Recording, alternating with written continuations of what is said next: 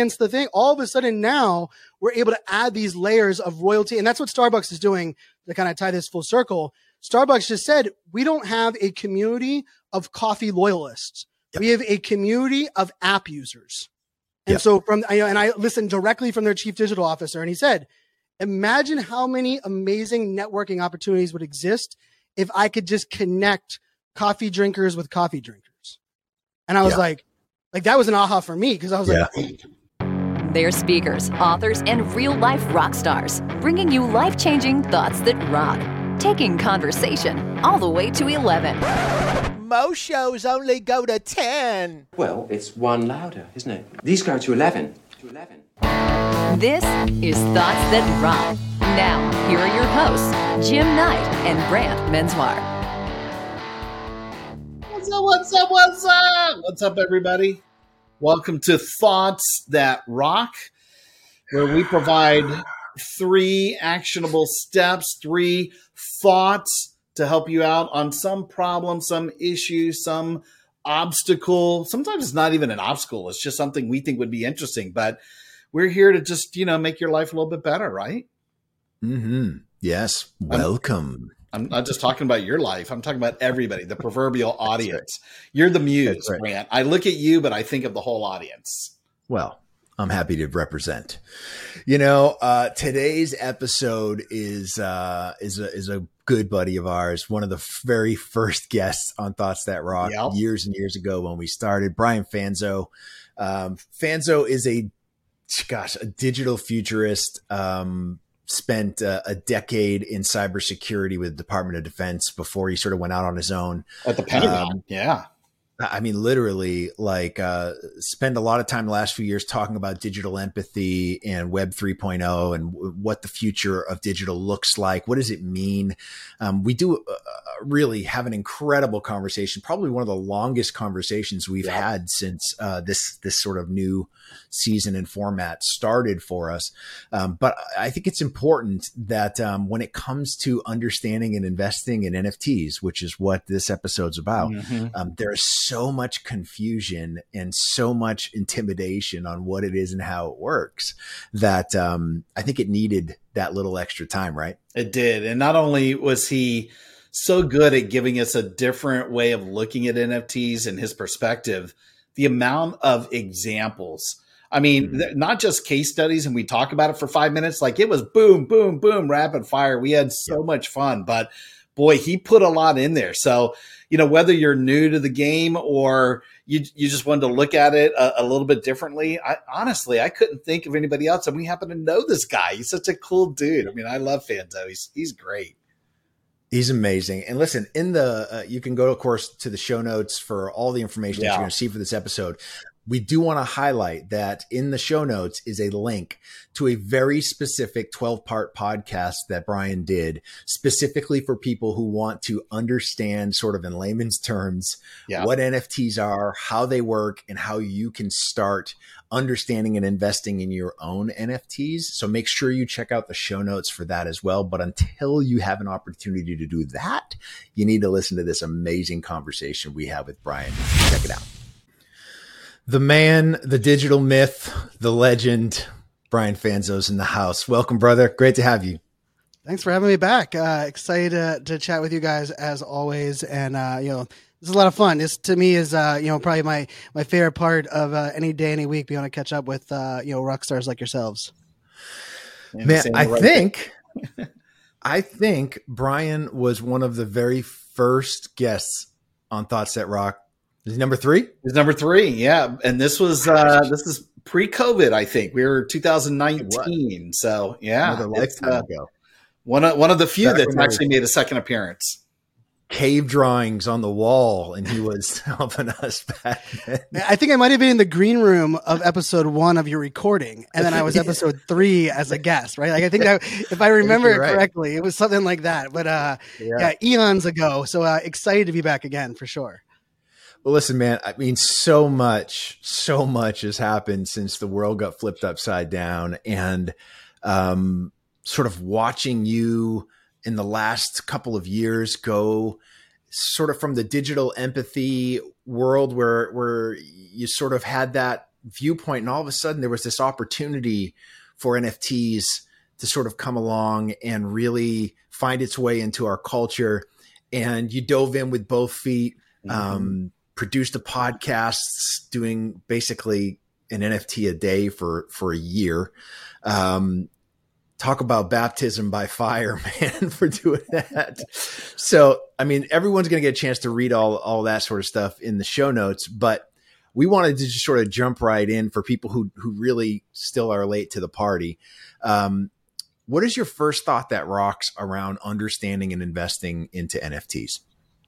So I think my, you know my first thought is you know the future of trust will be built through transparency.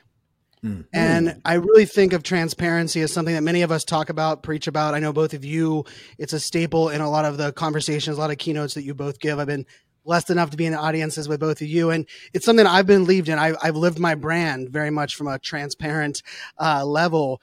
But I don't think the technology has given us transparency into actual business. Mm-hmm. And so when we think about that from a standpoint of like, where's money going, where people invest things, how things are sent, when you donate money to a charity, we all know like the first thing people say, like, I hope it gets to where it's supposed to go, right? Like that's, and the, the sad thing is like, a lot of that was just us hoping that like and the the vehicle to actually deliver transparent shifting of value has never been there until recently which is blockchain technology which is the tech mm-hmm. underneath of NFTs which for those that are wondering you're not going to care about because I don't know about you I can't tell the difference between 5G and LTE 5G and LTE for myself. I there's a million commercials that tell us why one. Is, I still don't know what one does better than the other, and that's kind of where blockchain will soon go. But for those that like, for just the the concept of it, is it's a transparent ledger. Which, if you think about it, it's a transparent Excel spreadsheet that allows us to track every single transaction that is made, every single interaction. Mm. And with that can really add a layer of transparency, which in turn will allow this trust to be delivered, I believe, in ways that we didn't know were possible and are going to allow transparency to integrate into our lives in places that like we just assumed would never be there in things like the supply chain management of Amazon. Like we don't know where our stuff comes from or where or how things are going. Very soon, it won't be just tracking it when it gets into the UPS truck it'll be tracking it from where the parts were sourced from yeah. all the way through using NFTs. And that to me is exciting. Totally. So let me, let me ask you this because, you know, I think we've seen at least in the last, let's say 18 months to two years, we sort of saw NFTs explode onto the scene. I think riding the wave of crypto when when it was booming. And so every crypto millionaire out there had some money to spend and thus was dumping money into NFTs and a variety of things, whether it was, you know, Jack Dorsey's tweet uh, that that's worth next to nothing now, or you know, Beeple, or any of these others that really sort of understand that sort of digital ownership as well. How much do you think crypto is going to stand in the way of NFTs really grabbing hold because I feel like myself, anyways, crypto is still pretty intimidating for a lot of people and understanding what that's all about. And if that's the only way, which I know it's not, but it is the predominant way to purchase NFTs, is it going to slow down that adoption that that you sort of see coming? So I gave my best keynote on this topic this past week. Hmm. It took me 31 minutes into the keynote to mention the word NFTs. I never mentioned the word crypto mm. and never mentioned the word metaverse. To mm. just give you that as the, I believe okay. it's 99.9% of the roadblock at the moment. Mm. I believe in cryptocurrency for what it represents, this decentralized representation of value. But we also requires us to upend and to, you know, and really, let's face it, the powers that be have every reason to stop crypto from being what crypto could possibly be. Sure. And the greatest example is there's a small coffee company you might have heard of called Starbucks, and they launched the NFTs. They didn't call them NFTs; they called them stamps. They didn't call them wallets, they called them passports. And you are not allowed to buy them with crypto. You have to buy it with USD. You have to buy it with a credit card or transaction. And guess what? They are have exploded. They've dropped five different drops. They rolled out in a beta. I happen to be part of that initial beta. Not only is it to me the the blueprint but it removed all of that angst, right? Like, yeah. how do I get my money into exchange? And like, yeah. what are all these different, like Bitcoin versus Ethereum? And, and, and the average person couldn't tell you the difference between Bitcoin and cryptocurrency, but yeah. Bitcoin is a type of cryptocurrency, right? And like, I, I, I will say this is, you know, I'm a futurist, not a perfectionist, but in 2015, I gave a keynote here in Washington, DC on blockchain. And I said, the thing, and I hope, and my prediction would be the success of the blockchain will be if cryptocurrency is not the first mass adoption use case of the chain. Well, I was not a good predictor of that being the case because without question, crypto was. But I look at it like pretty much 99% of the use cases that I talk about with NFTs, my first one with transparency there has nothing to do with cryptocurrency, has nothing to do with buying and selling and collectibles. I mean, I have a storage unit of baseball cards. I'm a collectible. I love collectibles. But when I look at this whole technology, where it shifts us is far more than buying and selling beanie babies and and monkey photos. And unfortunately, the crypto bro or the crypto world kind of infiltrated that and kind of got mm. stuck where we are. So yeah, yeah, to answer your question, I think it's 99.9% of the roadblock at the moment. Mm. Can can you maybe expand a little bit on that? Because I know, you know, Brian, when you were first probably talking about this, it really in public settings, I think I probably sat in some of your clubhouse sessions, and then that just morphed into what you're doing with your podcast. And when you make a commitment that you're gonna buy and talk about an NFT every single day for a year, like you're sticking your neck out there. I, I would guess people that come to your show or now listen to you as sort of an authority on this they know what they're getting into. Maybe just for our audience, because we have a pretty wide verse here. Maybe even just explaining I, the acronym. I think a lot of people probably know, but what the heck is an NFT? Because we've had Terry Brock on here talking a little bit about crypto. In fact, his was somewhat similar in title. It was understanding and investing in crypto. Now we're going to the next level where you know NFTs. Some people were going I, am not so sure what that is. I, I feel like I, I want to invest. I want to go there. My friends are doing it. What the heck is it? And how do I sort of get into it? I know this is superseding yeah. your first thought, but I feel like there might need to be a level playing field for some people. They just don't know, but they've clicked and they're listening now. Yeah, and for context, two years ago, I tweeted out from a clubhouse room look at these idiots buying $400 monkey photos right? And and that was my tweet which is now lives in infancy because like I, talking about a tweet i wish i would have ever deleted because then i launched a podcast about four months later all in on nfts i bought over a thousand of them now. I'm helping brands and businesses think about it. But for me it's the intersection that i didn't know i was looking for in my entire career A decade in cybersecurity for the Department of Defense. I left that space because I believed in this idea of the harmony between technology and humanity, right? Like I don't I don't like technology for technology's sake, but I do believe that to this day right now, 50% of our lives are spent digitally. And I'm I don't believe we're going to hmm. increase that. I actually think that 50% is pretty much where we're going to be. The problem is for 50% of it offline, when I tell you what are the things you own, you could give me a list a mile long, right? From your cars to your clothes to your house to the refrigerator. These are all things you own. You know what it looks like. If I told you for the other 50% of your life, give me a list of the things you own and how do you prove you own them? Mm-mm. Yeah, crickets, right? Yeah. Because if you think about it, we literally went 50% of our lives into a space on other people's land, on other people's property, from LinkedIn to email to Instagram to Facebook. And we almost just like accepted it until we got to a point where we were like, oh no, like we've given up everything. Mm. How do we pull the plug? How do we how do we rank this back? And there really wasn't an answer to that until this shift towards NFTs. And so I like to think of NFTs and like Starbucks is a great example, and not because like I sometimes feel like Starbucks is like using Apple for technology example because it's like yeah, we're not all Starbucks, Brian. But here's the here's where I want you to think about it. Starbucks went all in. They have the largest, if not second largest, rewards mobile app in the world. Mm. They integrated NFTs into their mobile app. And you might be like, wait a second, Brian, isn't that the same thing they're rewarding? Well, in rewards, we all have rewards. We all travel. Mm-hmm. Do we own those rewards that we earned and that we uh, accumulated?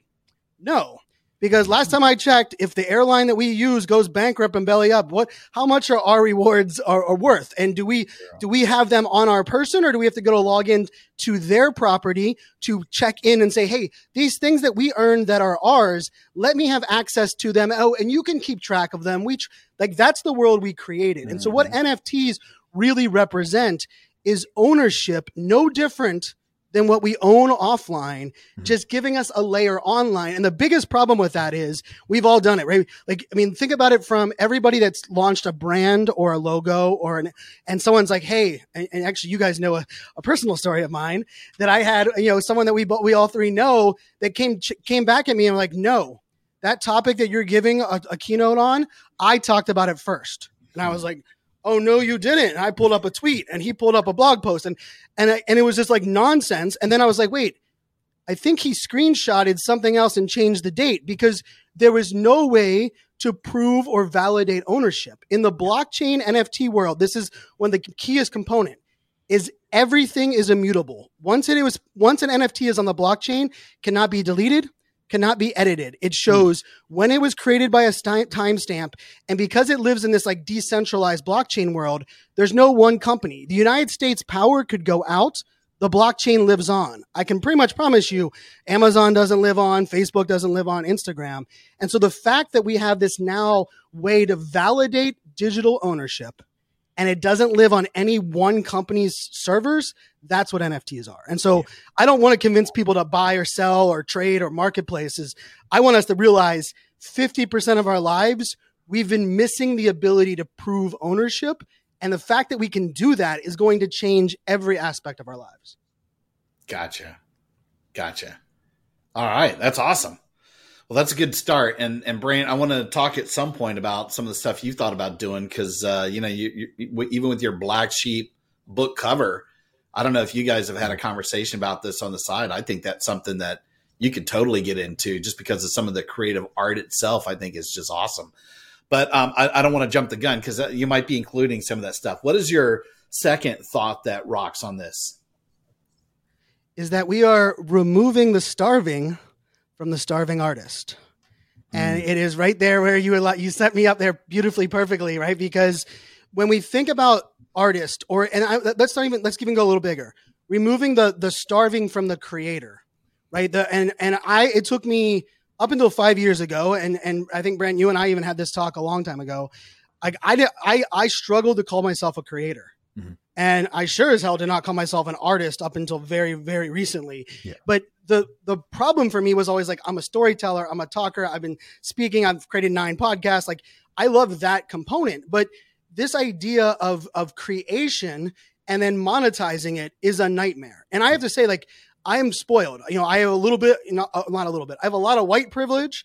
I have a lot of early adoption, first to market privilege that I've been monetizing my brand as a creator for nine plus years, almost 10 years now. Mm. But I will tell you, it has a lot to do with my network, yep. the, the friends in the right places, yep. being able to be able to align with brands that were like, oh, I hired you to speak.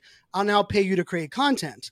Yep. Now, a majority of my friends, a majority of my peers are like, fans, it must be nice, right? It must be nice that you got all that.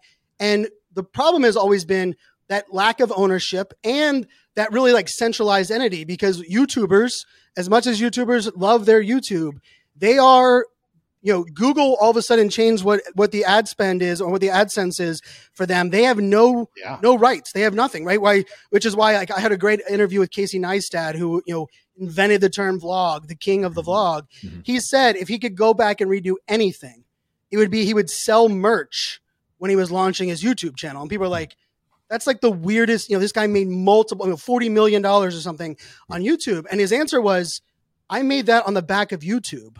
Merch would be on the back of me. Yeah, and that that idea goes into NFTs, especially for the artist, yep. because there's twofold here, right? I already said when you if you put an art NFT online, it proves ownership, right? Which is a big one, right? Now, and this can go into everything. Designer handbags will no longer be able to be ripped off in the next year. I interviewed somebody on my mm-hmm. podcast just recently. The tech is there. Every designer handbag will come with an NFT digital twin. When someone goes to sell their NFT, their digital handbag, their Gucci, their their Coach, Coach might be the the first one that embraces it. I don't know that for a fact, but I've heard rumors that when you buy that, you're going to say, here's my digital proof of ownership. I'm going to sell it to you and transfer you the NFT associated. Now, all of this, like, you know, secondary market, people ripping them off the back of, uh, of vans. I think it actually decreases like the price on some of these luxury goods yep. when we're actually able to validate ownership. And then the yep. second part of that is we know for artists being artists is the thing they want to do more so than anything else is to be an artist.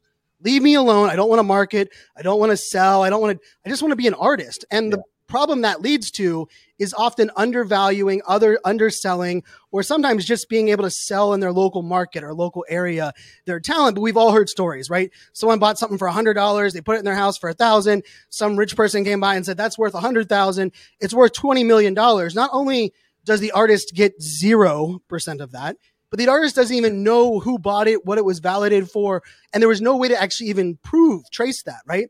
Yeah. And in this world, it completely changes because, like, I just had a piece of my, you know, I recently became what I would consider myself an artist. Uh, I've been selling AI art that I've been creating, and it's a mind blowing world. If you you would have told, I would have bet my entire life savings last time I was on this podcast that I would never consider myself an artist. But I've now sold you know, upwards of twenty thousand dollars worth of art, which is just mind blowing for me to even say that out loud. but I will awesome. tell you, one person just resold a piece. They bought a piece from me for one hundred eighty nine dollars. It was a piece that I created. It's part of my ADHD collection, and they just resold it for twelve hundred bucks. I got instantly the minute it was sold. $120 directly into my wallet. No one, I didn't know who bought it. I didn't know who sold it. I didn't interact with them. They didn't do anything on their side, but it's built in to the contract that if this is transacted, send this person my wallet yep. 10% of the royalties baked in there. Yep. That idea of changes everything for every artist yep. because now they can spend more time doing that and we're able to add royalties and actually proof of ownership and you know all these things that like let's face it art has needed to be in there because we all need more love more life more art in our worlds and unfortunately who the hell figured out how to monetize that was such a, a small percentage. And so that's where this excites me the most. And it's, it's one of those things that, and, you know, Brant, I think the work that you've been doing, the art that you've been doing, yeah. the story with your art, and then yeah. the art itself, yeah. to me is like everything that this space represents. Yeah. Because for years from now, like Theo's and the memory and that connection to that art can live on and it can be lived on in a way that can be validated, which I just think is yes. so cool. Me too, bud. I, I agree hundred percent. You know, I, I think it's, you're starting to see your, you know, the last oh, year, year and a half of, of the music business right now, looking at how are artists going to use NFTs to even potentially share royalties on the songwriter side, which has never been possible uh, before NFTs. Um, I I believe that the NFT sort of existence is going to disrupt things like Kickstarter and Pledge yes. Music um, because it's a completely different idea. You know, I can remember, you know, 10 years ago trying to do either it was either Kickstarter or Indiegogo or Pledge Music or pick your flavor. Um, you know, the band trying to raise money to go record their album before, you know, there's anything to really give. And then it's like, well, I'm going to give you uh, a CD and I'm going to give you a signed uh, picture of the band and I'm going to give you, you know, two locks of hair from JT and, you know, whatever else I can throw into my package. But, but there's really, I mean, I, I, unless you're an Uber fan, there's not a whole hell of a lot of value to any of those things. But if I could give you a piece of future success, that's a whole other ball game. And all it takes is one song to take off on TikTok, on any one of these platforms, and all of a sudden it's got 50 million, you know, downloads or streams on Spotify, and there's a little bit there to be shared. Well, that changes the entire thing of people willing to risk a little for the potential of a lot um, somewhere down the line. And so I, I feel, do you, do you see that happening as well? Where I think I've heard like Dre is starting to do this now and build yep. around this idea of shared royalties, you know, because the music business is so screwed up and it's based on like a 200% model and there's publisher royalties and there's songwriter royalties and there's so many different things in there that it's not easy for anyone to understand. But the idea that you could actually share with your fans who are the ones who are going to make it successful in the first place, um, I think that's that's an astonishing idea that is is going to basically render record labels almost powerless if it's successful. Yeah, I mean that's who should be scared right now is yeah. the middle person, and the middle person should be scared for AI, and they should be scared for NFTs. Like, mm. and, and truthfully, they were put in there because we didn't have technology or mechanics to facilitate a trust exchange of value, trust exchange of contract, and really even trust exchange of collaboration. We, we, all talk about like we all love and believe in the power of collaboration, but let's also believe that like most collaboration is destined to fail because of so many random moving parts that causes headache and and like people complaining about one thing or other or how much transparency is there. And I mean, I will tell you right now, the music space. I mean, music and gaming are both at like at this cusp of complete disruption. I'm. I'm wearing actually Taylor Swift's hoodie right now, which I didn't even realize I'm a big Swifty fan. Um, and you know, her buying back her music is a great example of ownership, right? Like mm-hmm. loss of ownership, her having to buy back, re-record, distribute. Yeah. But what happened? Us as fans, I mean, she's selling out every you know venue. It's ridiculous, right? Like my entire fee. My daughter's like, Daddy, how much birthday presents do I have to give up to go to Pittsburgh's uh, Eras tour, right? Yes. All of them. Yeah, no kidding. But the 10 years the, worth. but the idea of of not only shared with you know the the fan right like I, I i've shared this story before but like 2004 i joined dave matthews band warehouse 2004 mm-hmm. and i'm still a member to this day and you know what i've got like maybe a couple locks of hair i probably could have got mm-hmm. i got some early discounts but Dave Matthews Band, as success has grown, as all of a sudden it was used on every Saturday morning football show for you know the, the World Series of Poker, he still uses it as their theme song. I've got 0.0% for being the guy that was like, yeah, I'll buy this $20 a month membership that makes no damn sense for a fan club that I can, I'm still going to buy your tickets. But imagine if that shifts and it really shifts. I, I look at it as almost an American Idol model mm-hmm. in like the, that music side where it's like, the undiscovered don't have to be discovered by Simon Cowell and a few people on TV. Yep. They can find those rabid fans yep. that discover and support them. And it also gives us, you know, it's something beautiful about this this country in like supporting creators and like those that we believe in that like bring happiness in our in, in our lives. And you know, I was, you know, I'm you know the elder millennial. I, I remember Tuesday mornings waiting at the at the mall for that CD to drop, right? Tuesday morning, every Tuesday morning, and I'd buy the whole CD for one song because that's just pretty much how it worked, right? It yep. was like 1999, and we, you know, 14 songs, one of them that we cared about, yes. and and for me, that idea of 1999 for one song really was the way it worked. And then, of course, Napster and streaming and all the things that we know that came after it. But I will tell you, like I've bought a couple songs recently. I bought Timbaland's song. Mm-hmm. Um, Timbaland, who I actually went to school with his his brother in Virginia Beach, huge fan of his. I bought his song, and with buying his song, which was cost me like it was like seventy eight dollars for like this song catalog, I would get the next six songs airdropped to me, and I have the rights. There's only 160 of us that have the rights to use his song in any commercial way possible. Hmm. It's been played in my podcast three times. Yep. You would have told me I could have Timbaland's music in my podcast right. without being the pirated, you know, Napster kid. Yes. I would have said you're crazy. And the, the interesting that part of that is I just put in there my wallet and how it's linked. There's no there's no need for any back end mechanics. You don't have to be a master of technology. And I think that's part of this that I just want to kind of make sure that is is hits home is all of this is done autonomously. Like yeah. you, if you if I own your your song and you want to validate that I own it, you can wallet to wallet. On this day, I bought it and it's in my wallet here. Yep. That layer has never existed online. And that's why we have things like YouTube that are trying to track like piracy and all that stuff. But yes, mm-hmm. musicians, I mean, I have, I have a great interview on my show, uh, Sammy Arriaga, and he said, you know, for seven years, it took him to build up to hit 10 million streams on Spotify, Nashville mm-hmm. recording honors. In one week, he sold a thousand NFTs that made more money for him than that entire seven years to hit 9 million live streams. And he's like, and now I have access to my real fans. You know what I got last week? Two of his new songs automatically to my wallet. Yep. And all he said was, if you love them, share them out. One of the songs you can't even stream because he only wanted to reward us, right? Like yeah. if, if Dave Matthews all of a sudden said, Oh yeah, that one song on my album, it's going to nobody. But if you were in the 2004 fan club and you bought my NFT, I'm going to airdrop it to every one of you that still own it. Yeah. Wow. Game changer, right? And yeah, that to me is what excites me about the space. Hey, listen, we'll uh, we'll be right back after this message. Welcome, change agents, to your go-to place for stories that ignite your spirit, fuel your purpose, and connect us all. We believe in the incredible power of the human spirit, its boundless resilience, and the inspiration it brings to our lives. On the Driving Change podcast, we'll journey together through the extraordinary yet very relatable experiences of some of the most amazing people on earth. Our mission? That through these stories, we might just spark change within you and awaken a newfound motivation to harness your unique gifts to make a real difference in the world. So get ready to be inspired and join us on this incredible adventure.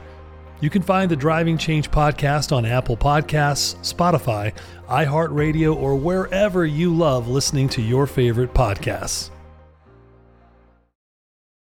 So I know you guys were talking about music and gaming. Um, I think you mentioned that as well, Brian. Where, where, where do you see sports? Because I do see. I think it was just three years ago or four years ago, maybe that they have decided to allow at least college athletes to make money off of their name and their image, some of the things that they're involved with. And then NFTs really came along. And, and I know somebody who was involved in a company.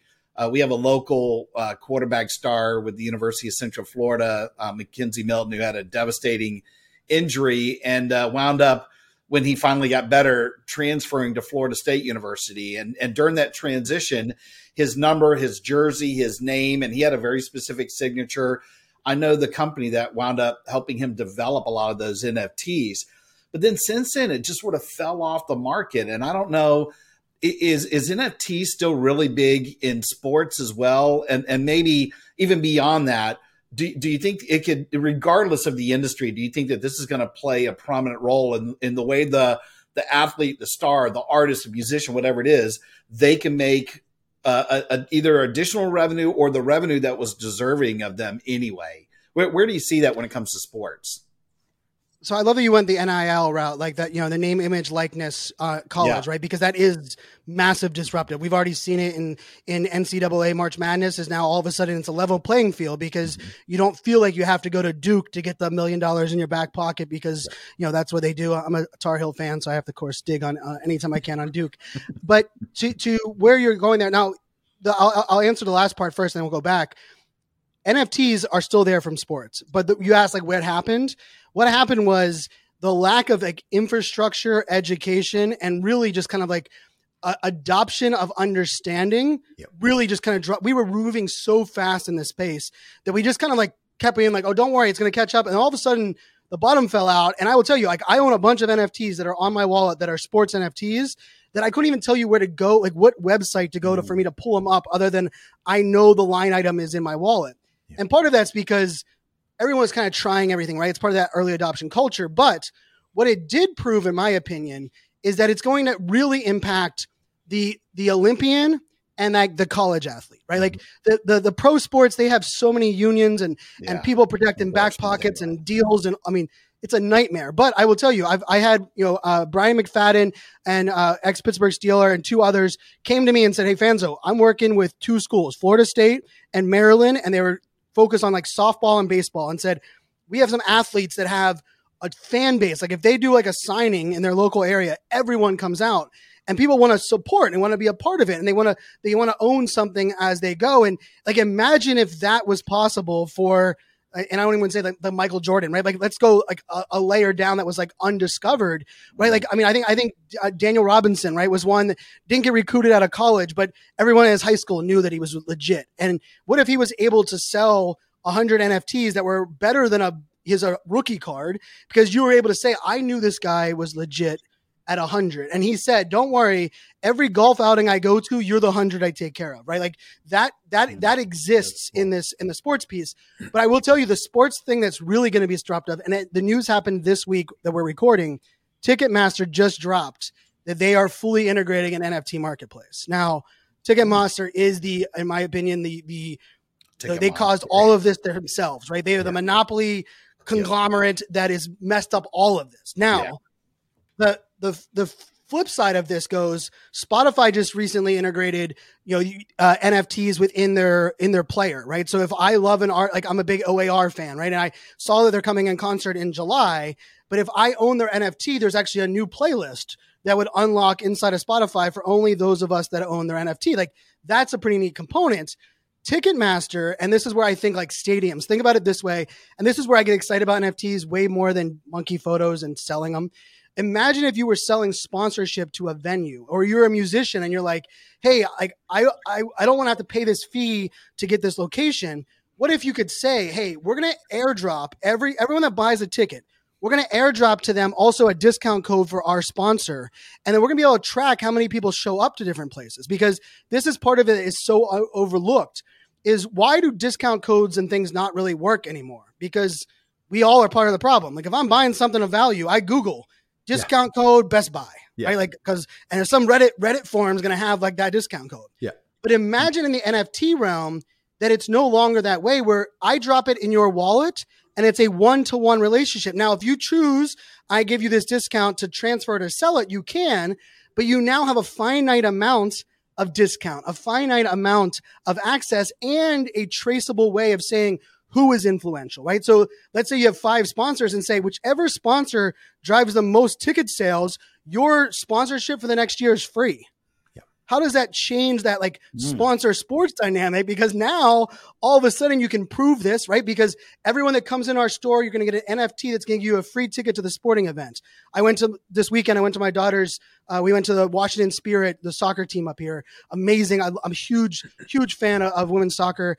Uh, but I will tell you, they had their largest fan sellout of the event, 11,000, but the men's one sells out at 28,000 right? And I will tell you personally, I've been to DC United and uh, Washington Spirit. Washington Spirit game is better on the field, hands down. Uh, I'm not saying that because I'm a girl dad. I'm saying that because the sport actually is better in person for them. But the funny thing about it was like the same sponsors are on the stadium. But imagine if you incentivize those sponsors in ways that were traceable. It doesn't require any more work for the stadium, and we could actually prove, you know, who's influential, what you're getting, and rather than just sponsoring it, you know, we, we've we've seen that you know giveaways at, at events, right? If Kobe hits his third three pointer, you get free Chick Fil A, and everybody starts chanting Chick Fil A, right? right? But then, like, how do you even trace that? And then, how many people that got Chick Fil A because they attended that bought tickets again? Yeah, data that's a nightmare. But in this world, NFT world, data that is is seamless yeah. to track, to integrate, to follow, and to me, that's where it's exciting for sporting events. Like, you know, like imagine if for every season ticket holder if you went into the venue, like I have season tickets for the Steelers, but a majority of people that have season tickets for the Steelers sell a couple of their games a year. Yeah. But if the Steelers wanted to reward their most loyal fans, I'm going to do a location based NFT for only those that are in the stadium on stadium Wi Fi on game day. You download this NFT. If you get all eight of them, your playoff tickets are free. Yeah. Now, you know, how do we get people out from behind the TV? How do we get people to experience the thing? All of a sudden now we're able to add these layers of royalty. And that's what Starbucks is doing to kind of tie this full circle. Starbucks just said, we don't have a community of coffee loyalists. Yep. We have a community of app users. Yep. And so from, and I listened directly from their chief digital officer and he said, imagine how many amazing networking opportunities would exist if I could just connect coffee drinkers with coffee drinkers. And I was like, like that was an aha for me because I was yeah. like, wow, think about that. Think about that from like, and even in this world where many of us, you know, there's a lot of people that are, aren't drinking anymore. There's a lot of people that ha- have changed to other things for for stimulant. Like the idea that like, oh wait, I don't have to go to a bar. I don't have to go to the. We we kind of remove that like that element. But even in something like Starbucks, 30 million app users, there's no community to connect coffee drinker with coffee drinker. Yeah. But I will tell you, I own five NFTs of coffee. I'm, i care. I know more about Starbucks coffee than I ever should. um, and but I also have now connected. And when I'm going to Seattle in three weeks, I'm going to be going right to the roastery, and we're all meeting up. And guess what? They, they don't even have to do anything with our NFT. We get access. We scan the badge at the door, and we walk right in that kind of like disruption is going to happen in all of these kind of physical events as well. I love that no matter where Fanzo goes, this is the stuff he's thinking about and looking at. He's at an event going, why not? Why not? Why not? Actually, Brant, as a side discussion, I mean, we've talked about this before. we should absolutely have some NFTs for Boo for Bookie Call, our our marketing app that we have for books. Yeah. I mean, you know, and, yeah. and, again, this might be. I, I don't want to take away from your third thought here, which we'll talk about in just a second, but. Brant, have you done any NFTs yet with with either some of the artwork that you've been doing or even the book cover? You know, the the Black Sheep book cover that that uh, Theo actually designed. I, I don't know if you've done that yet. Have you?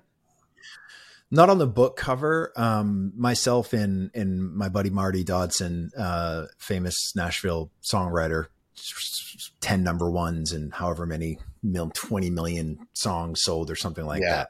that. Um, he, uh, you know, we've talked about uh, starting. A, we have a company called uh, Song Source NFT where we're sort of looking at what the idea of pledge music would be like if we used NFTs to raise money for artists looking to do their next oh, album cool. instead of just the traditional things that it was. So uh, we have not launched yet. It's built. The, the, the marketplace is built. It's a it's a all in one shop sort of, which is different than having to go to one of these other marketplaces to try to sell everything. So it's taken a little bit longer than we anticipated, um, but but we definitely see, you know, for as a songwriter you're very limited into where you can make your money.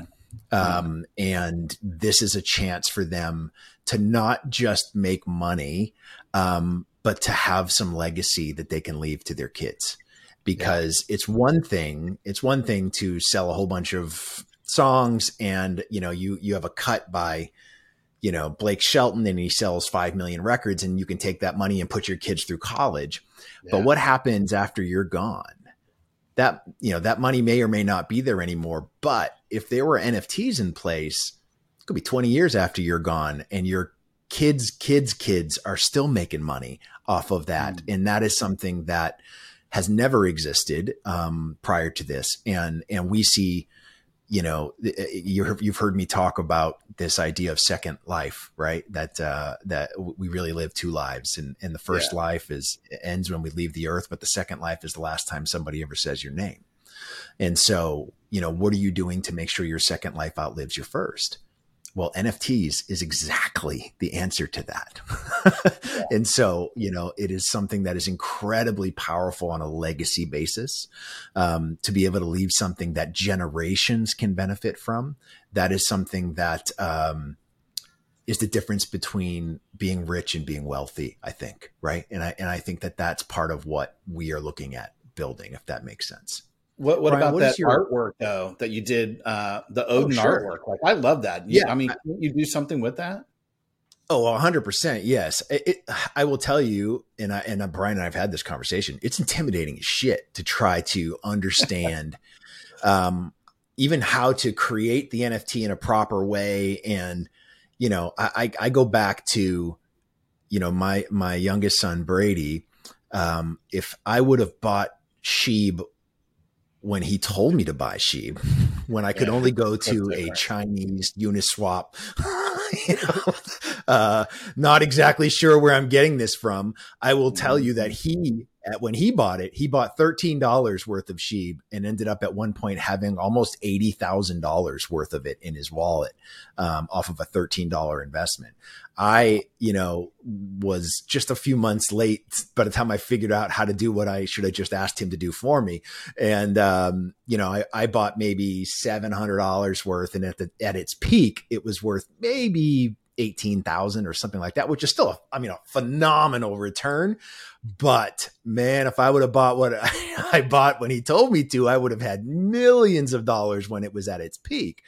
But the idea of understanding what wallets to use and what you know are you using uniswap? Or using pancake swap or you what exchange? And how much what's the gas fees? And it's like it is so freaking mind-numbingly complicated that yeah. it dissuades me from wanting to pursue it.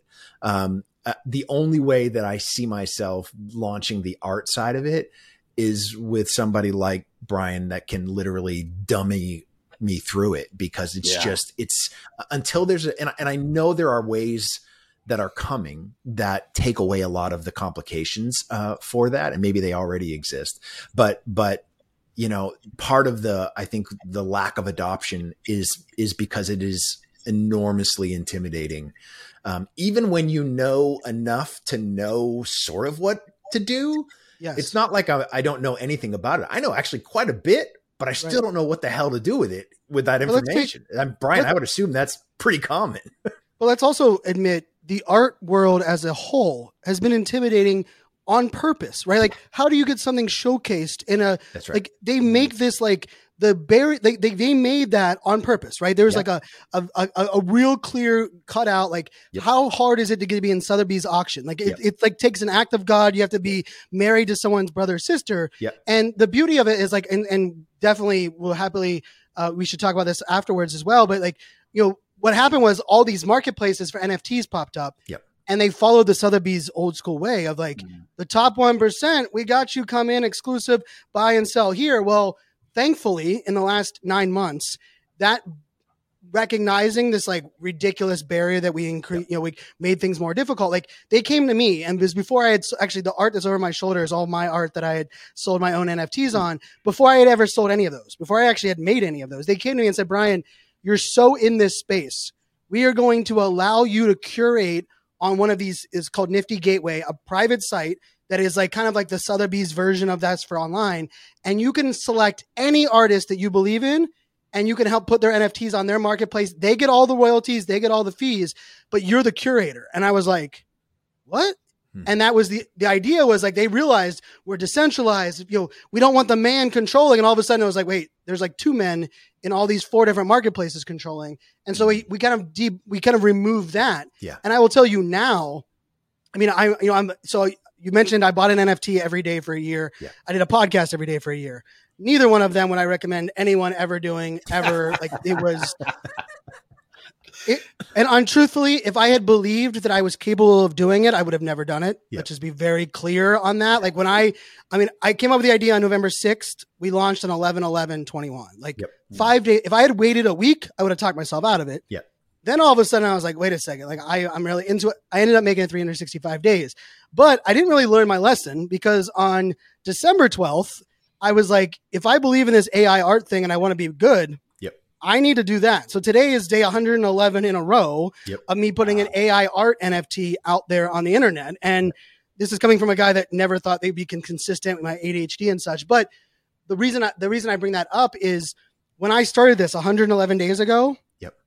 Pain in my everything to figure out what marketplace, what blockchain, how can I make it? Like I wasn't even posting it on Facebook or LinkedIn because no offense, I didn't want to deal with any of my friends that are on there. They're like, Fanzo, I love that. Like, how do I buy it? And I'm like, put my head through the desk. And this is someone I'm I'm all in on this space, right? But since then, 111 days, I now am extremely confident on the site that I am selling because the beautiful thing is they remove the need for a wallet. Mhm. You can buy with a credit card Mhm. and it can live on the website. Now, if you're like, Brian, I want to own it because you just told me about ownership, it'll step you through creating the wallet and move it into the wallet. And so you can own it. So we're getting like, they're calling it Web 2.5, but really, we're finally putting like baby steps in. And I, I- baby steps is the wrong way to say it because it makes it sound as people don't know what they're doing. We're finally recognizing that the barrier for the entry point of this technology is too great. But I will tell you, this is a, a prediction for you. By end of this year, Amazon will have the largest NFT marketplace. Hmm. By the end of next year, every person that owns an iPhone will have a wallet installed right next to their Apple wallet on their phone. And all of this changes because I mean, Amazon, I mean, Amazon is, I mean, they're leaking things every day right now, which is probably like the most exciting component of all this because like we we found out they hired their first Ama- um, Web three NFT person five years ago. Whoa. So five years ago, Bezos and Amazon was like, oh, like you know, this is the book company that was not you know that sold books, right? Like that Yeah. turned into Amazon. The five years ago, they had hired someone and said, okay, what does ownership mean online, and what does a marketplace look like? So for anyone that's kind of like you. We haven't missed the mark, and there's still a lot of barriers that need to be overcome. But even the 111 days, like I minted one this morning, it took me now it took me many hours to create the art, but from art to on the blockchain to for sale, six minutes. And I will tell you, if you know how to post to Instagram, Yeah. you could do what I did today. Like that literally is I dragged it into a screen. Yeah. Next, next, name, description, type of auction, post. That was that was the epitome of what I did. Wow. 111 days ago, it was assign a contract, map it to a, uh, an LDAP file, you know, assign it to a marketplace. Limit. It was like so. Yeah. Like that's how fast things are kind of evolving. And the beauty of this is we still have a long way to go. Yep. And even if a year from now someone's listening to this episode and like, I miss it?" You didn't miss it Yeah. because the use cases are still here. The the pieces are coming. But I will tell you, like Brant, for like the art side, Yeah. the legacy component. When you said that, Yeah. I haven't doubled down on that on my podcast yet, and you've inspired me to do that because that is something really, like, and and we could tie it to authors Sure. right? Like authors in your book, like when does a business book lose its value? Let's face it, pretty soon after it's it's Yeah. published in the sense of like we Day know how this world, yeah, like like and but imagine imagine if you were able to have, and this is where we're moving. Like websites today is like what we project. Yep. Website and like our digital footprint in the future is to go there and say, what is your legacy? And I could be like, wow, this book was published on this date with this author. It sold this many, this many copies that was rewritten in the Chinese. And I could see that all visualized. And you don't have to tell me, I don't have to trust you because, you know, we all know every speaker that we've ever met has shared the stage with Michelle Obama. Um, most of them, if not um, 99% of them have not. Yeah. Um, we can actually prove it. And that's actually a funny thing from speakers because I believe we're going to get that from events. Every event we speak on, Yep. we're going to get a, an NFT that is, and it's going to be a soul bound NFT, which is another hmm. version of you can't sell it. You, so like our driver's license will be soul bound NFTs. Hmm. They'll be attached to our individual soul as in my wallet. So when I get a, the next driver's license, shouldn't like how ridiculous is it? Like if we have to prove that we are a citizen, we need a piece of paper that's stored in a piece of paper library in our US government office somewhere random that like and like people aren't able to get into the country because they don't have the right paperwork. Yeah. That is stored in this like archaic you know library but shouldn't we own that like if it's ours shouldn't i just be able to pull up and say here's my driver's license and i should be able to say i'm going into a club share my driver's license information for 24 hours with this club don't share it with them forever right? This is where like i, I think we probably haven't tapped on this is like data control has there is no such thing as data control today. Yeah. none right? We, we all we all every app that we've ever used for free we decided to pay with our data. And we I, I loved it. I you know whenever amazon would remind me on facebook that i had something in my store i'd be like oh thank you amazon. You're amazing. Like you know it was like like i didn't care that i was getting retargeted and all these things. But there there comes a point to where like wait a second shouldn't i if my data is so valuable have some sort of say some sort of and like i use the example of going to a stadium. If you go to a stadium you're like i don't want a single soul to know that i bought this ticket Yeah. and i don't want a sponsor to know. Guess what you do in your wallet? Don't show anyone. They scan you in and that data is anonymous. And is never tied to you to hmm. individual. And now we as individuals say i don't want anyone to trace me or i say you know what? I'm going to get discounts on merch and on on food and i don't care if the sponsor sign me up. And like Yeah. that layer of control zero exists right now right? We can't e- mm. there is no levers that we can play. The amazon it's where amazon's going right? Amazon the reason they're playing in this is think about all that data control and how it shifts that entire narrative where like i don't want everyone to see my reviews of certain content that i bought, bought or certain things that i bought but certain people i don't mind but i want it to be anonymous. Yeah. i don't want it to be attached to my my name image or likeness. Yeah. that is so out of control but we're moving to a place where we are able to take back control but it's going to take a while for us to own it. But yeah your driver's license passport your home ownership right? Your deeds to your house all of that will live in nft form it won't even be probably called an nft it'll probably called your digital receipt Yes. or Yeah. digital proof of ownership it'll have some other name on it but it's exciting because we will then actually own the aspects of our digital life that today we haven't even thought about I knew this was going to happen. I knew our 30 minute podcast would be an hour because Fanzo's too smart. He's got too He's got much. too much. There's too much awesomeness Good. In this episode. This is going to be fantastic, and we're not even done yet. I know you've got your your third thought there. You got to bring us home, man. What is your third thought that rocks? You've given us so many already. So I, I mean, I, I love jamming out with you guys, and, and like that's you laughed earlier in the show. You know, you mentioned pre-show. You're like, "Do you have any time?" I'm like, "Dude, I'm hanging out with you guys. I'm blocking off all kinds of time because I know that's how it works." But you, when I, so the, the third thought that rocks is the idea of shared ownership, right? Mm-hmm. And this idea of shared ownership creates loyalty. And shared ownership for for almost all intents and purposes has never existed online, right? It's been very transactional in our digital world. We buy something, we get access to something. You buy something, you get access to something. Shared ownership it shifts the entire conversation because people are like, oh, millennials aren't loyal, right? That was like the thing I, you know, I, I gave talks for years on millennials, right? And and it was like, wait a second, no, millennials just realized there was choices. There was other generations that were like sheltered and didn't know what was outside of their bubble and didn't realize they could Google and didn't realize they had all this information, right? Like a lot of that like lack of loyalty was twofold, right? Like a what what do I get for being loyal? Right? We see this with sports teams all the time. Yep. They want the player to be loyal, want the player loyal, take less money, take less money. The minute they have a bad season, cut. That's right. You're like, yes. you're like, no wonder these like loyalty doesn't exist. But in a shared loyalty, you know, environment, I believe that's where community thrives. I believe that's where we, you know, the mantra of my podcast is "We is greater than me," and I've said that for a long time. Right? Like yeah. to me, that is such an element of like how do we, you know, like the the quote that we, we all say on stages, like "Rising tide lifts all boats." Right? That whole that idea honestly, it's why almost every Facebook group we've been a part of fails. Yep. It's why every digital online community fails at scale because yep. shared ownership has not been able to, to exist in the sense of in twofold, mm. right? Where I feel like the more successful and the more something grows, we all benefit. Yep. And when I no longer feel something is valuable, I can sell that or I can ch- exchange that value for yep. what I put in. Because I don't know about you guys, there's plenty of times where I'm like, I think it's going to probably be great for me for a year, but I gotta I gotta invest all of that. And after a year, I'm going to leave and get nothing for my year putting it. Like, yes, yep. I got things along the way, and so yep. I really look at this idea of shared ownership changing everything. I know you brought the songwriting side. Like, yeah. imagine how much more music collaborations happen yep. when they don't have to like fight over a, manager and who gets this royalty. You literally sign up and say, "Hey, we're going to sell this as an NFT." Yeah. And we're going to put in the contract 50% goes to your wallet, 50% goes to your wallet. Any questions? Nope. Music is out the door. Like, imagine how that changes all of those dynamics. Yeah. And to the point that we've been kind of understating, this is in perpetuity, right? This is not deletable. There's no way to kind of like remove this from the chain. And and and and the other side of it is security, right? I, I mentioned decade in cybersecurity. I worked cybersecurity. Mm-hmm. The problem with cybersecurity has never been the tech, ever. Yep. It's the people Yep. we as humans are the number one vulnerability. I worked at the Pentagon, and everybody was always like, "Brian, is it the Chinese or the Russians?" I was like, "Nope, it's the Americans."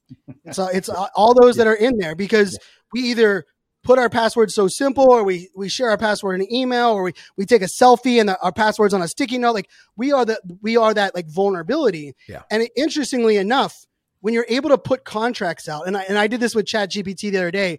I actually put in the Chat GPT into the AI I want to write a contract for this. Please give me the code for it. I took the code, sent it to my developer that I work with. He said there was one line on one thing that he would change, but it would never have aired out. And it was actually a secure piece of code that I could have activated and for my NFTs using ChatGPT to create it and implementing onto NFTs. And the beautiful thing is, once I put it out there, like my art that is up there, I can tell you which you, know, you can go look. Brian sold 11 pieces on 11 weeks and they sold out in this many minutes because you can see on the blockchain. You don't have to take my word for it. You don't have to believe in that side, but you also can recognize like, you know, track record of work, right? And like even track records of experiences. And so like shared ownership to me is my family's owned Steelers season tickets since 1969. How do I even prove that or show that? Like I say it and people are like, I believe you Fanzo because you don't ever stop talking about Pittsburgh, right? Yeah. But like from the outside, like, shouldn't my family, like, the legacy that we have with that team, yep. that just to be clear, it was bought in 1960 for four thousand eight hundred dollars. The Rooney family bought the Pittsburgh Steelers four thousand eight hundred dollars. Uh, the the Washington Commanders are about to sell for six billion dollars with a B. And my, yet my dad was one of the very first families that bought four tickets and like kind of like grandfathered in. Yep no legacy, no proof of ownership, no proof of attendance. Yep. We've had a fanzo at every Super Bowl the Steelers yeah. have been in. Can yeah. I prove it? No. Yeah. Do I, do I know it's true? It is. Yeah. But like my dad went to the my dad went to the first five. My brothers and I have gone to the, the to the rest. But like even that kind of like proof of experience, proof of ownership, proof of yeah. attendance, right? And then the last thing I'll throw on that was shared ownership, and it ties back to uh, I know both of our shared audiences, you know, all three of our shared audience, you know, the author game, right? this idea of like, you know, like connecting like you know how many books do we have from all of our friends that are Mhm. our speakers that we all are a part of? We you know gladly share out and promote and talk about you know and, and I, I you know i would definitely black sheep you know this isn't pumping the bags but it's the book that i mentioned the most hands down without even hesitation. Brant that is Thanks, uh, thank you for that book for Yeah. for so many reasons in so many ways. It is it is so powerful. And and the interesting thing on that is like for me i want to gift that experience right? But like gifting that is like such a weirdly world of like do i amazon transfer someone and like and i i want to know like you gift this and you have to give two more out like the idea of like how do we share books or access to content Yeah. and i i firmly believe every speaker every coach every entrepreneur Yep. wants to reward their most loyal people Yep. and yet the problem has been like we do it when we're launching a book we do it when we're like have something but, but imagine if that loyalty could just exist and you could tap in right now Brant you could be like you know what everybody that i sent that care package to and you know for for the launch of the book Yep. i want to i want to give them access to my friend's book and i want to put it in their in their wallet today you could do that immediately or you could say hey in every one of these wallets tell them i'm donating to this cause Yep. because it's aligned with what i meant and they know i already hooked them up and i took care of them and gave them Yep. that shows up in my wallet and i get Yep. to go click mm-hmm. donate in a heartbeat so like Yeah. if you rethink like every and the, and the, place i'll leave this from like a uh, an action right? For every person that's listening this can be overwhelming nfts think about it this way. What are the things that you would give your most loyal people if you knew they were the only ones that could get it? And even if they couldn't use it in that moment they could gift it sell it share it but they would own something. What would you give them, them along the way and then what are the things that you could continue to add value in and, and build upon because you know you were laughing about like that locks of hair of the musicians right like but like for me it's like if i knew at because i went to this many concerts that i had first right for tickets at my venue here in virginia every time Yep. for that artist coming in the town or you know hey that meet and greet that we give to only a select random few which is like the rich kids you know Yep. parents from the sponsor Yep.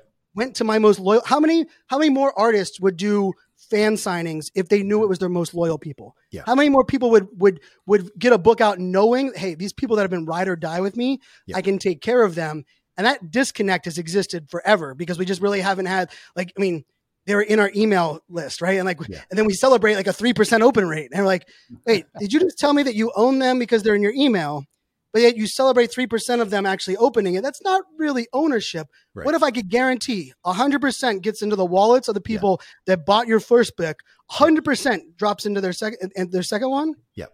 now we're changing the entire marketing sales game and it goes to that idea you don't need to boil the ocean Yep. thousand true fans Yep. you reward celebrate them they're loyal to you you're loyal to them and and that's where this all goes forward so yeah that's that's number three and it wasn't quick or short as you asked but, yeah, that's how it works. Listen, I, I, you know, I think of um, somebody like the Green Bay Packers, right? Where you've got like a D market that, uh, because of shared ownership, Yep. is one of the strongest, most powerful football franchises in the United States. Um, without shared ownership, that wouldn't happen, right? It, it and they're just, the only team they're the only team that did that too right, Yeah. right? like which is just mind-blowing I know. And so, you know, you you sort of move that to somebody like a Taylor Swift who knows that her success is really on the back of the community she's built, which is arguably one of the strongest communities that exist. Um, and Ticketmaster, let's just call it what it is, fucked up so badly on Mhm. on this last tour that it led to crying daughters everywhere. everywhere um, uh, yeah, yeah, and and, I and look think at about that. how many and ruined relationships that she curated yeah, that she cared about yeah, that a middleman ruined yeah. not her not the Yeah. musician right like Well, now, you know, the fact that they're going to get into NFTs kind of pisses me off because they sort of created the problem to solve. Um, that uh, you know they're now going to benefit from. I'm happy that it hopefully will eliminate as much of that craziness that that happened. I can't tell you how many people reached out to me after that happened and said, "Brant, who do you know in the music business that can get me Taylor Swift tickets?" And the answer is nobody because that's like, you know, let me let me call Obama tomorrow. um, it doesn't happen that way. Um, and and when there is demand at the level that she has, uh, it, it's it's a nightmare scenario. But it's one that truly, truly, truly could be fixed with the NFT environment, as opposed to people who belong to this club or that club, or if they join this VIP, they get access, early access to call an hour earlier or to do this. It's still very cumbersome and very much by chance. It's it's better odds, but it's still by chance that with the NFT stuff, there's no chance. It just exists. You just have it. and well, so and, you know, it's gonna flip the entire way that something that, that is even delivered. Yeah. Because right now, Taylor Swift picked 52 or 42 location, you know, or not even 42 locations because she had some back to back, you know, uh, you know, locations for, um, you know, her event, right? She picked those locations and said, you know, buy the tickets, right? Imagine in the future, it's like I'm opening up these tickets where the tickets are sold. I'm going to put this many concerts. Four days are going to go in Green Bay, Wisconsin, because I sold that many ticket NFTs there. And all of a sudden, I'm going to go to where my fans are. Yeah. Now that takes, I mean, it completely disrupts even the way we think about supply and demand, the way that we yeah. think about access uh, to people. And and someone even said, you know, she decided to do three hours and fifteen minutes, forty four songs. I mean, whoever whatever whoever did her workout regimen, like yes. good goodness, but like she decided to do that. And and the interesting thing was her press team come out and they didn't say it like verbatim, but was like she chose an extra thirty minutes a song, then 30 minutes with the fans that bought the VIP package. Yep. Now, the problem with that is because like for her, like talking about like a disconnect and like react like I kind of don't blame her. 70,000 people get 30 more minutes of your music or the people that had enough money to buy like the express ticket.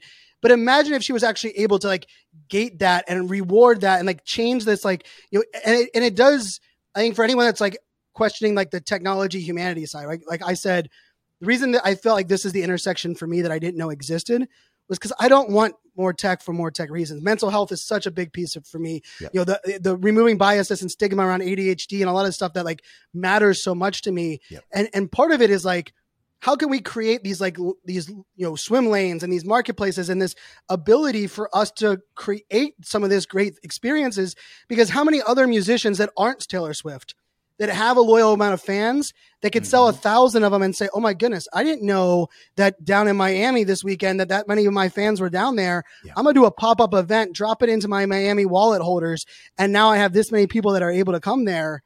Like it changes that entire IRL physical experience yeah. with digital ownership, which I, I I just wish more people explained in the NFT game because all we hear about in the media and news is you know the the the the tweet that's worth nothing. Justin yeah. Bieber spent four million dollars for yeah. something he can't sell for forty grand. That's right. But no one talks about the idea that like Shaquille O'Neal launched a a campaign for donations to put book bags in schools in Florida. Yep. Before he did it, he went to every school district in Florida, signed them a wallet, and when I bought my NFT, I got to watch my my ether go from into my wall from my wallet to contract con- contract to school district. And Shaquille O'Neal said, "Believe me now." And like mm-hmm. that, that's a story no one hears. I own I own 15 of his NFTs. I was a big Shaq fan, but like, how cool is that from a donation perspective? Yeah. Right? Like, how many like you know Cannonball? I know you guys yeah. like that. That like like think about that from the standpoint of how many people aren't sure of different things. You're like, oh wait, I, you can I can see that my money goes. Yep. You also can see who donated, so you can reward me with. You can put in pictures of the updates with the kids and the things that we're doing directly access to me. Yep. This like it the relationships, and it goes to that third point, right? Like yep. shared ownership. Yep. Changes our entire digital use case, yep. but we just have to get there. And you know, we, we we spend about 15 years going the other direction of like how far can we distance ourselves from everyone on digital, and yeah. and now we just have to figure out how to bring this all back, you know, full circle. Well, that's amazing, bud. Listen, and anybody that knows you knows that that there is more info you're 10 pounds of information in a five pound bag. And uh, we love that about you and just so generous with with your time and expertise. What's the best way for people to to stay in touch? Is it the podcast? Is it the site? Is it what, what's the best way for them to to stay in touch Well, I feel like I finally gave a little bit into the masses and I finally like quote unquote niche down and I launched a podcast, NFT 365. And then everybody came to me and was like, Fanzo, your podcast isn't really NFTs because you talk this side, right? Like Web3, humanity. We talk ADHD. Like the episode that comes out tomorrow is about mental health and burnout online. Um, so NFT 365 is the podcast. You know, it's available everywhere uh, and anywhere. Um, but, you know, I'm still the same uh, iSocialFanz with a Z uh, on every social channel. Crazy enough, even with a daily podcast, I'm still pretty damn active on uh, and every on every social channel just because I, I do love it you know that side of just interacting and and you know and i will say like the more experiences i have like this yeah. the more i become even more bullish on what i have because like I, i'm such a big fan of both of yours and i and i know your audience enough to know like there's so many great people creating great things making great movements getting on stages writing books and unfortunately like that impact is all is is crazy enough still so such a limited thing and if like this can just open the eyes to one or two people that can see like wait a second, like I can really take this. I mean, I'd give you five hours anytime you guys ask. So, uh, you know, I appreciate you guys having me on. It's too good, man. Too good. Listen, man, we, we love you. We're always uh, uh, just rooting for you and everything that you're working on. I feel like I'm super way behind on NFTs now. I feel like there's some things we should be doing. Some stuff. So I, I, got I got one for you. Yeah. I got so I, I have a I have a second podcast that I only did 12 episodes on because someone was like, Fanzo, 365 episodes, for average is 42 minutes. And I talk this fast. So like, you know, I get an hour and 40 minutes in 42 minutes. Yes. And I was like, I was like, oh, you're right. So I created a, a podcast. There's only 12 episodes, curated it in the language of like, you learn the way that I think you need to learn. It's called Getting Started with NFTs. And it's available in every podcasting app. There's only 12 episodes, but I talk about like the language, getting a wallet, what an exchange is, some of these use cases. I talk about creating your own. So yeah, getting started with NFTs, Jim. And I and I I did it purposely from that standpoint of like when you finish it, you're it's gonna at least you're gonna be like, well, at least I understand now the level set of all this craziness nonsense where it's going. But yeah. To the point of it is, I will also say we need more people that have problems and use cases that I can help solve them because like playing with the crypto bros that are on crypto Twitter right now and solving monkey photos and and Discord channels does not entertain me at all. Burning me out. So Jim, eh, you come up with a you know one of your uh, you know great brainy ideas. Sign me up for uh, you know helping bring that to fruition here in NFTs. You're the best, man. Well, we'll definitely do that. And we're going to have all of this information, by the way, including that podcast. I think people would be interested. We'll have that in the show notes. And at some point I got to see your collection of monkey photos. I mean, you've mentioned it three, four times. I'm sure there's, there's got to be a good one in there, man. You're there's you're a couple good. good ones. Thank there's a couple good ones. and and listen, we'll uh, we'll have you back on again because I mean, uh, you know, I think Brant's right. I mean, right now it might be this specific stuff, but you're great at retaining information and uh, and and putting it out there for people to really grasp. And uh, we learn something every time we hang out with you, man. We we just love you so much, and it's it's an honor to have you on for the second time. Appreciate you having me. Hey, rock stars, thanks so much for tuning in. Yeah, and listen, we know how busy you are, and grabbing those little nuggets of wisdom that can amp up your life are super hard to come by. So we hope this episode helped you enough for you to maybe subscribe and consider leaving us a rating and a review so that we can continue to grow the show. Thoughts That Rock is a proud member of the Evergreen Podcast Network and also supports Cannonball Kids Cancer and their fight for finding and funding treatment options for kids who have run out of options. They're amazing, their work is incredible. To learn more, please go to cannonballkidscancer.org. Finally, if you're interested in having Brant or Jim or both of us speak at your event, whether as a virtual webinar or an in person conference keynote or mastermind, contact us directly at thoughtsthatrock.com. Until next time, rock, rock on.